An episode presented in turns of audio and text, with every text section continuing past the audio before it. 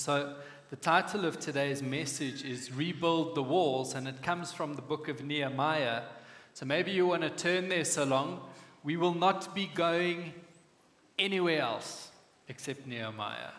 So, uh, we're going to have a little bit of a Bible study today, but it's going to be a bit of a prophetic Bible study because I believe there's a message in the book of Nehemiah in terms of what God is saying to his church today and in terms of where He wants us to go, where His leading is.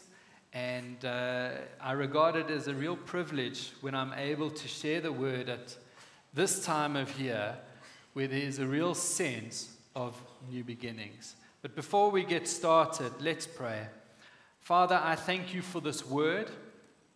I thank you that you have laid it clearly on my heart. I know, Lord, that it's been confirmed over and over again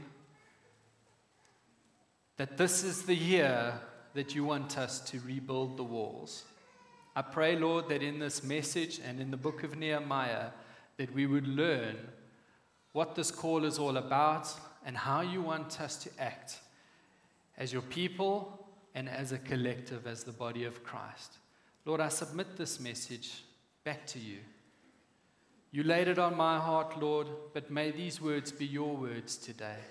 I pray that the message will be clear and that you will anoint me this day to share with clarity under the anointing of your Holy Spirit. In Jesus' name, amen. So, rebuilding the walls, I believe, is God timed. It is specific to this season. I believe, as I've mentioned, that it is a prophetic word and it's a call to action by God to the body of Christ to rebuild the walls. And today's message, we're going to get into the meaning of this, what our role is, how we're to participate, and how God will bring it all about. But what I do want to say is that the Lord has prepared us for such a time as this. And I encourage you, if you just log on to the church website and look at the sermon titles alone for 2016, you will see a wonderful tapestry of preparation regarding, in particular, kingdom influence that has brought us to the place where we are today, where the call is let's rebuild the walls. We're going to read quite a long portion of Scripture, and if you don't have a Bible here, whether in a hard copy or uh, on your phone, maybe if you do and the person next to you hasn't got one, just you know, offer so that they can read together. It's quite a portion of Scripture, but I believe we need to get into it to understand where God is taking us. So we start at, uh, we will be going from Nehemiah 1 to chapter 6.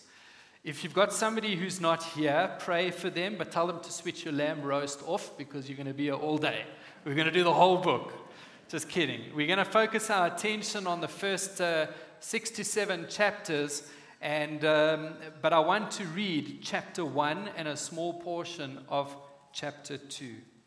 So read with me the, the words of Nehemiah, the son of Hachaliah. It came to pass in the month of Chislev in the 20th year, as I was in Shushan, the citadel, that Hanani, one of my brethren, came with men from Judah.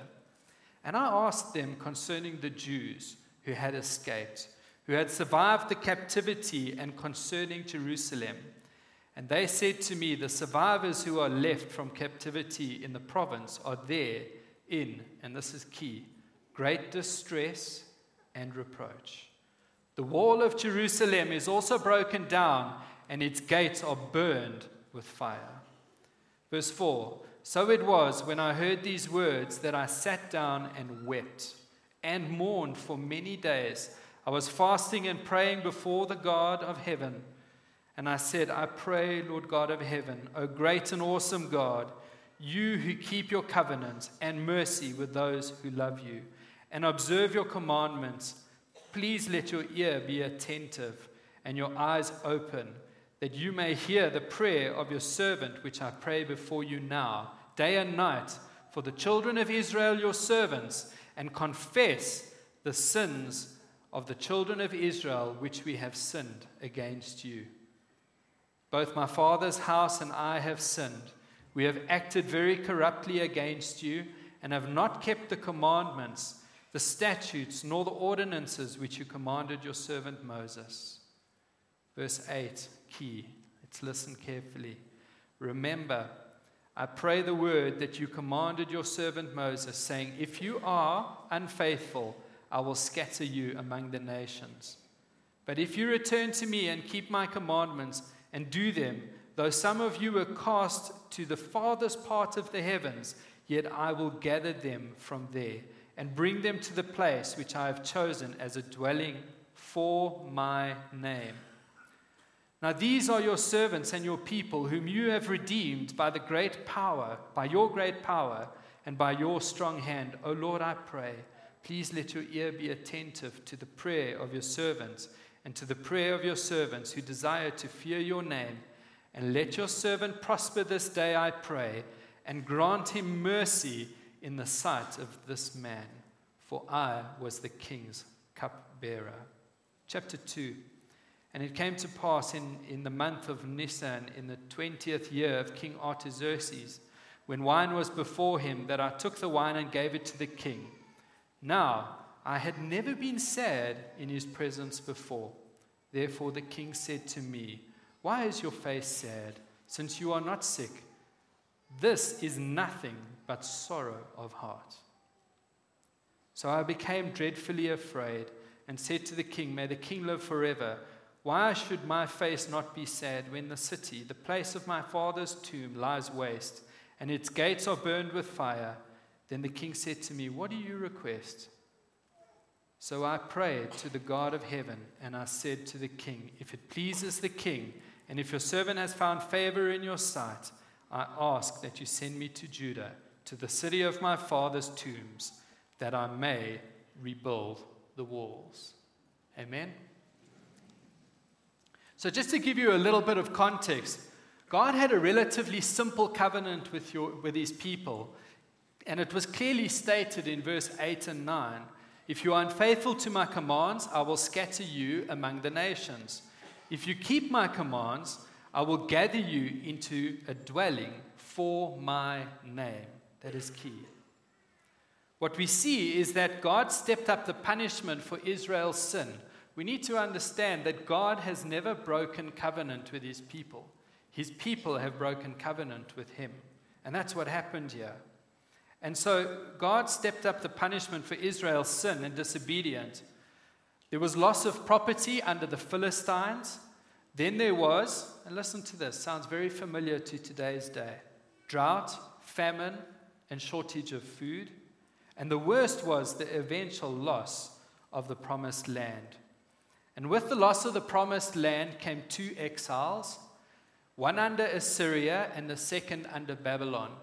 And it's the second one where we find the words of Nehemiah. Now, the book of Nehemiah can basically be broken up into four parts. First of all, the return to Jerusalem, which is chapter 1 to 2. Then, rebuilding the walls, which is chapter 3 to 7, where we will focus our attention. And it talks about renewal in verses, uh, chapters 8 to 10, and it speaks of reform in chapters 11 to 13. And the overall focus of the book of Nehemiah is rebuilding the state and reforming the people. Now, you cannot look at the book of Nehemiah without actually looking at the book of Ezra. For a very long time, the book of Ezra was Ezra 1 and Ezra 2. And Ezra 2 later became the book of Nehemiah. Now, why is it important that we understand the book of Ezra in the context of the book of Nehemiah? Well, the book of Ezra speaks about the rebuilding of the temple, and the book of Nehemiah speaks about the rebuilding of the wall. And I believe it is prophetically significant that we understand that whatever God wants to do in terms of rebuilding the wall, he will start at rebuilding the temple, which is a picture of the church. And that is where I believe we find ourselves today, that God has built up his body to the point where it is today, and that regardless of the news reports we hear that there are buildings empty, and that we've got strange pastors who are, are doing all kinds of motions and potions in terms of healing and, and strange theology. There was a pastor at one point who was preaching that there is no hell, and therefore nobody can go to hell. We are a church who believes in the Bible, and we believe that there is a hell to shun and a heaven to gain, and the only access to heaven is through our Lord Jesus Christ. We believe that God wants to perform miracles in our day and age, but He requires no props because He has paid the ultimate price by giving His Son, so that in Jesus' name we can expect a miracle and that we can expect healing. So, regardless of the news reports that we might see, I do believe that there are examples of a strong body of Christ today. I do believe it. If you just look, there are many churches today who fear the Lord, who are alive to God, who lift up the name of Jesus in all his glory and splendor and put him first. And I believe that is the church that is ready to rebuild the walls today. So, what does the wall represent? Because we don't have a wall that we can physically look at. Well, in its broken state, it represents broken covenant between God and his people because of his people's choices. God's people are scattered amongst the nations of the world. It's like God's people, many times, are just suffering to survive. And do you, sometimes I get the sense that the body of Christ is just huddled in in a phase of preservation where we don't want to rock the boat. It speaks of compromise, something which we see from time to time, sometimes more often than what we would like to see. That represents the broken wall. In its whole state, the wall represents a renewed covenant between God and his people. It speaks of restoration. Now, this church is very familiar with restoration because God has done a wonderful work here in restoring the lives of many people. But I believe prophetically that there is a second wave of restoration that is sweeping over the body of Christ and is already in process to bring us to the place to rebuild the walls. The built wall represents a gathering together, a unity under Him for his name's sake. And it speaks of protection and security. And the rebuilt wall speaks about order, for our God is a God of order. I'm going to go through a few points regarding the book of Nehemiah. Some of them are related as questions, and we're going to answer those questions here today in terms of God's leading as his body. So, point number one God has called the church today to be like Nehemiah. He was the right man to rebuild the walls. And, church, the body of Christ is the right lady to rebuild the walls. The body of Christ today, the church, the bride of Christ, is the right vehicle for God to use to rebuild the walls today. But if God has called us to be like Nehemiah, what kind of a man was he? And so we can learn from Scripture a few things about him. We can sense that he was a happy man, that he was a joyful man. It's in the book of Nehemiah that that wonderful scripture in chapter 8 and verse 10 comes from. For the joy of the Lord is my strength. That came from Nehemiah. And it so upset the king to be sad, was so out of character that the king could only but notice. And that is when we see, as we read in chapter 2 and those first few verses, that the king was distressed because it was pure sorrow of heart that he perceived. So he was a happy man. He was a social and likable man. We can see in the scriptures that many people warmed towards him. He had an amazing ability to get people to work and to move forward. And that is what I believe the Lord is calling us as his body to do. Is we have, will have an ability to get people to work and to move forward in him. Key to Nehemiah's life is that he was a prayerful man And throughout the book, whether in public or in private, it is clear to see that he always turned to God in prayer. He spoke naturally with God. If you read the portions of Scripture, sometimes you would wonder how can you talk to God like that? But never with a disrespect. He had a boldness in the presence of God to enter into his presence. And I believe that he has that boldness, one, because he had a relationship with God that is clear. But secondly, because we see in chapter 1 that he put his sin, the sin of the nation, his family's sin, before God, and God forgave him. And so his relationship to God was one of openness and natural. He, he had no fear to ask the Lord what he needed. He was also an extremely practical man. He was very well organized, he could put things together. He was certainly not so heavenly minded that he was no earthly good. He was very practical. He was also an emotional man, which sounds strange based on what I'm saying to you right now, but that's not a bad characteristic. He felt deeply. He was a principled man. He understood the law of God and he, it was the very foundation of his life. So, what we see is that at times he encourages the people in the joy of the Lord. At times, you would see that he could get very angry when things are not right. But overall, he reflects a wonderful, balanced character, something that we can aspire to as individuals and as the body of Christ. So let's be like Nehemiah. Let's be prayerful. Let's be joyful and sorrowful when the need arises. Let us be tough and tender. We heard those words a little bit earlier. But let us also be sensitive always to God and his people. Point number two is we shall find supernatural favor to complete the task at hand. And we see that in chapter 2 again, verse 1 to 8. And then over and above, we see something in verse 9. So, what happens is he approaches the king, or the king speaks out against uh, his sadness. And, and Nehemiah, there, there's a key portion there where just before he answers the king, he, he approaches God. And that's something which we can learn. I can picture him standing there before the king in fear and under his breath going, God, I need you right now.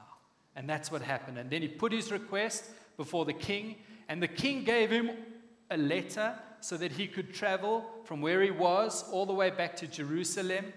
The king gave him a letter so that he could get whatever materials he required to rebuild the walls, remembering that the king is not a man of his faith. He's under exile under this man. And so we then see in verse 9 something truly remarkable. And in verse 9, I, I want us to actually have a look at it because it sounds insignificant, but after he, he had traveled through the region and he got everything he needed, in verse 9 it says, Then I went to the governors in the region beyond the river and gave them the king's letters. Now the king had sent captains of the army and horsemen with me. It wasn't part of Nehemiah's initial request to the king, yet the king gave him over and above what he asked for. So, what can we learn from this? Well, God will use whatever means he chooses for us to succeed in our task. And it might just come from the strangest of places. It might not come from people who are part of our faith, but God will make a way because this is his call. And what he calls for, he pays for. And this is a perfect example of that. And what you need, you will get. Why? Because we go in his name. This is his call. So, point number three is why do the walls need to be rebuilt? You see, I mentioned earlier, we don't have a wall that's in front of us that we can touch. So, what does the wall mean to us today? And we see that in chapter 2 and verse 17, if you'll read with me. So, just to set the context of this verse, so Nehemiah travels all the way to Jerusalem, and then in secret, he inspects the walls. He doesn't make a big thing about it, although I don't know how it couldn't have been a big thing because he arrives there with the captains of the army and the blessing of the king. But anyway, the, the, the scripture talks about him going out on his own in secret and inspecting the walls. And now he is speaking to, to the Israeli people, to the Jewish people. And uh, these are the words. And here is where we learn the reason to rebuild the walls. Verse 17. Then I said to them, You see the distress that we are in, how Jerusalem lies waste, and its gates are burned with fire. Come and let us build the wall of Jerusalem. Why? And here is the reason that we may no longer be a reproach.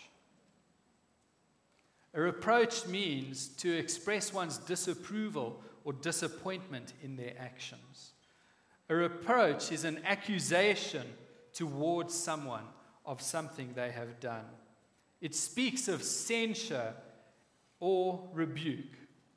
And for a long time now, the body of Christ has suffered reproach under the hand of the evil world that we live in today. We suffer reproach.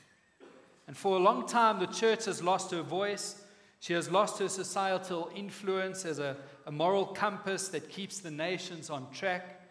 And through this, she has lost the opportunity to be Jesus to a lost and dying world. That is the broken wall, uh, wall that the Lord wants us to tackle.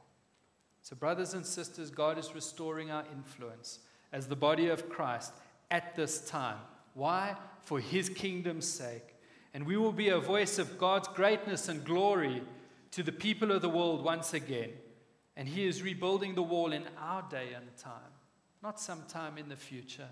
I believe it's now. And he will use you and me, and we will shine his glory and his goodness, and we will be salt and light to a lost and dying world. Amen.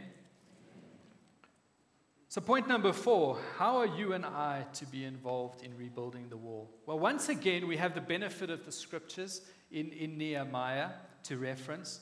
And chapter 3 lists for us, and we're not going to read it because it's a long list of names, but everyone who was involved in the rebuilding of the wall is, is listed here in, in chapter 3.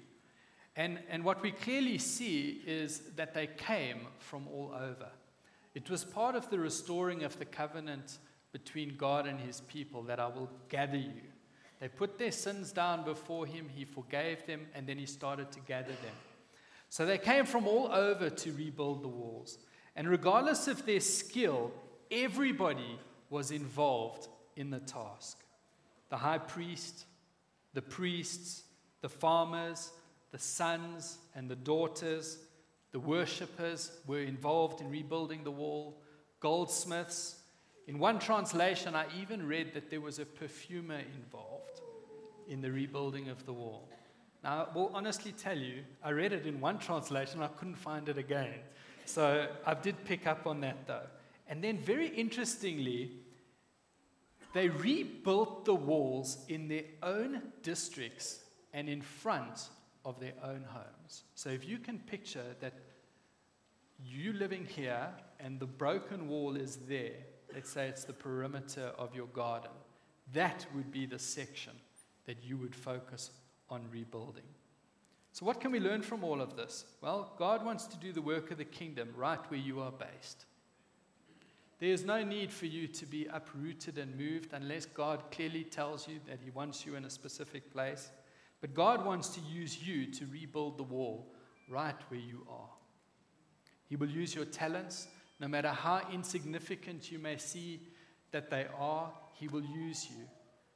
Whether you're a driver, a cleaner, a salesperson, a sales lady, whether you're a, a doctor or a lawyer, an attorney, it doesn't matter. God wants to use your talents, no matter how insignificant you may feel, he will empower you and He will use your talents. And the other thing we see is that He wants you to bear fruit right where you're at. Right where you're at. You don't uproot the tree and move it, because inevitably it will die. But God will want you to bear fruit right where you are at. And people will be attracted to the light of Jesus that burns in your heart and people will be attracted by the fruit you bear. They will come towards you. So you might ask me, and this leads us into point number five what about opposition? Well, the short answer is there will be plenty. There will be plenty of opposition to the work of rebuilding the wall. And in Nehemiah chapters 4 through to 6, we see four basic forms of opposition that was experienced, and that's what we will experience as we rebuild and we answer this call of God. In chapter 4, we see external opposition. So, from those who are not of our faith, will oppose the work that we are doing. Why? Because they feel threatened by what God is doing. And we see in Scripture that they felt threatened because they perceived the work was done by God. Now, picture this we are doing the work, yet the work is perceived as done by God. Isn't that amazing? So, God will use you.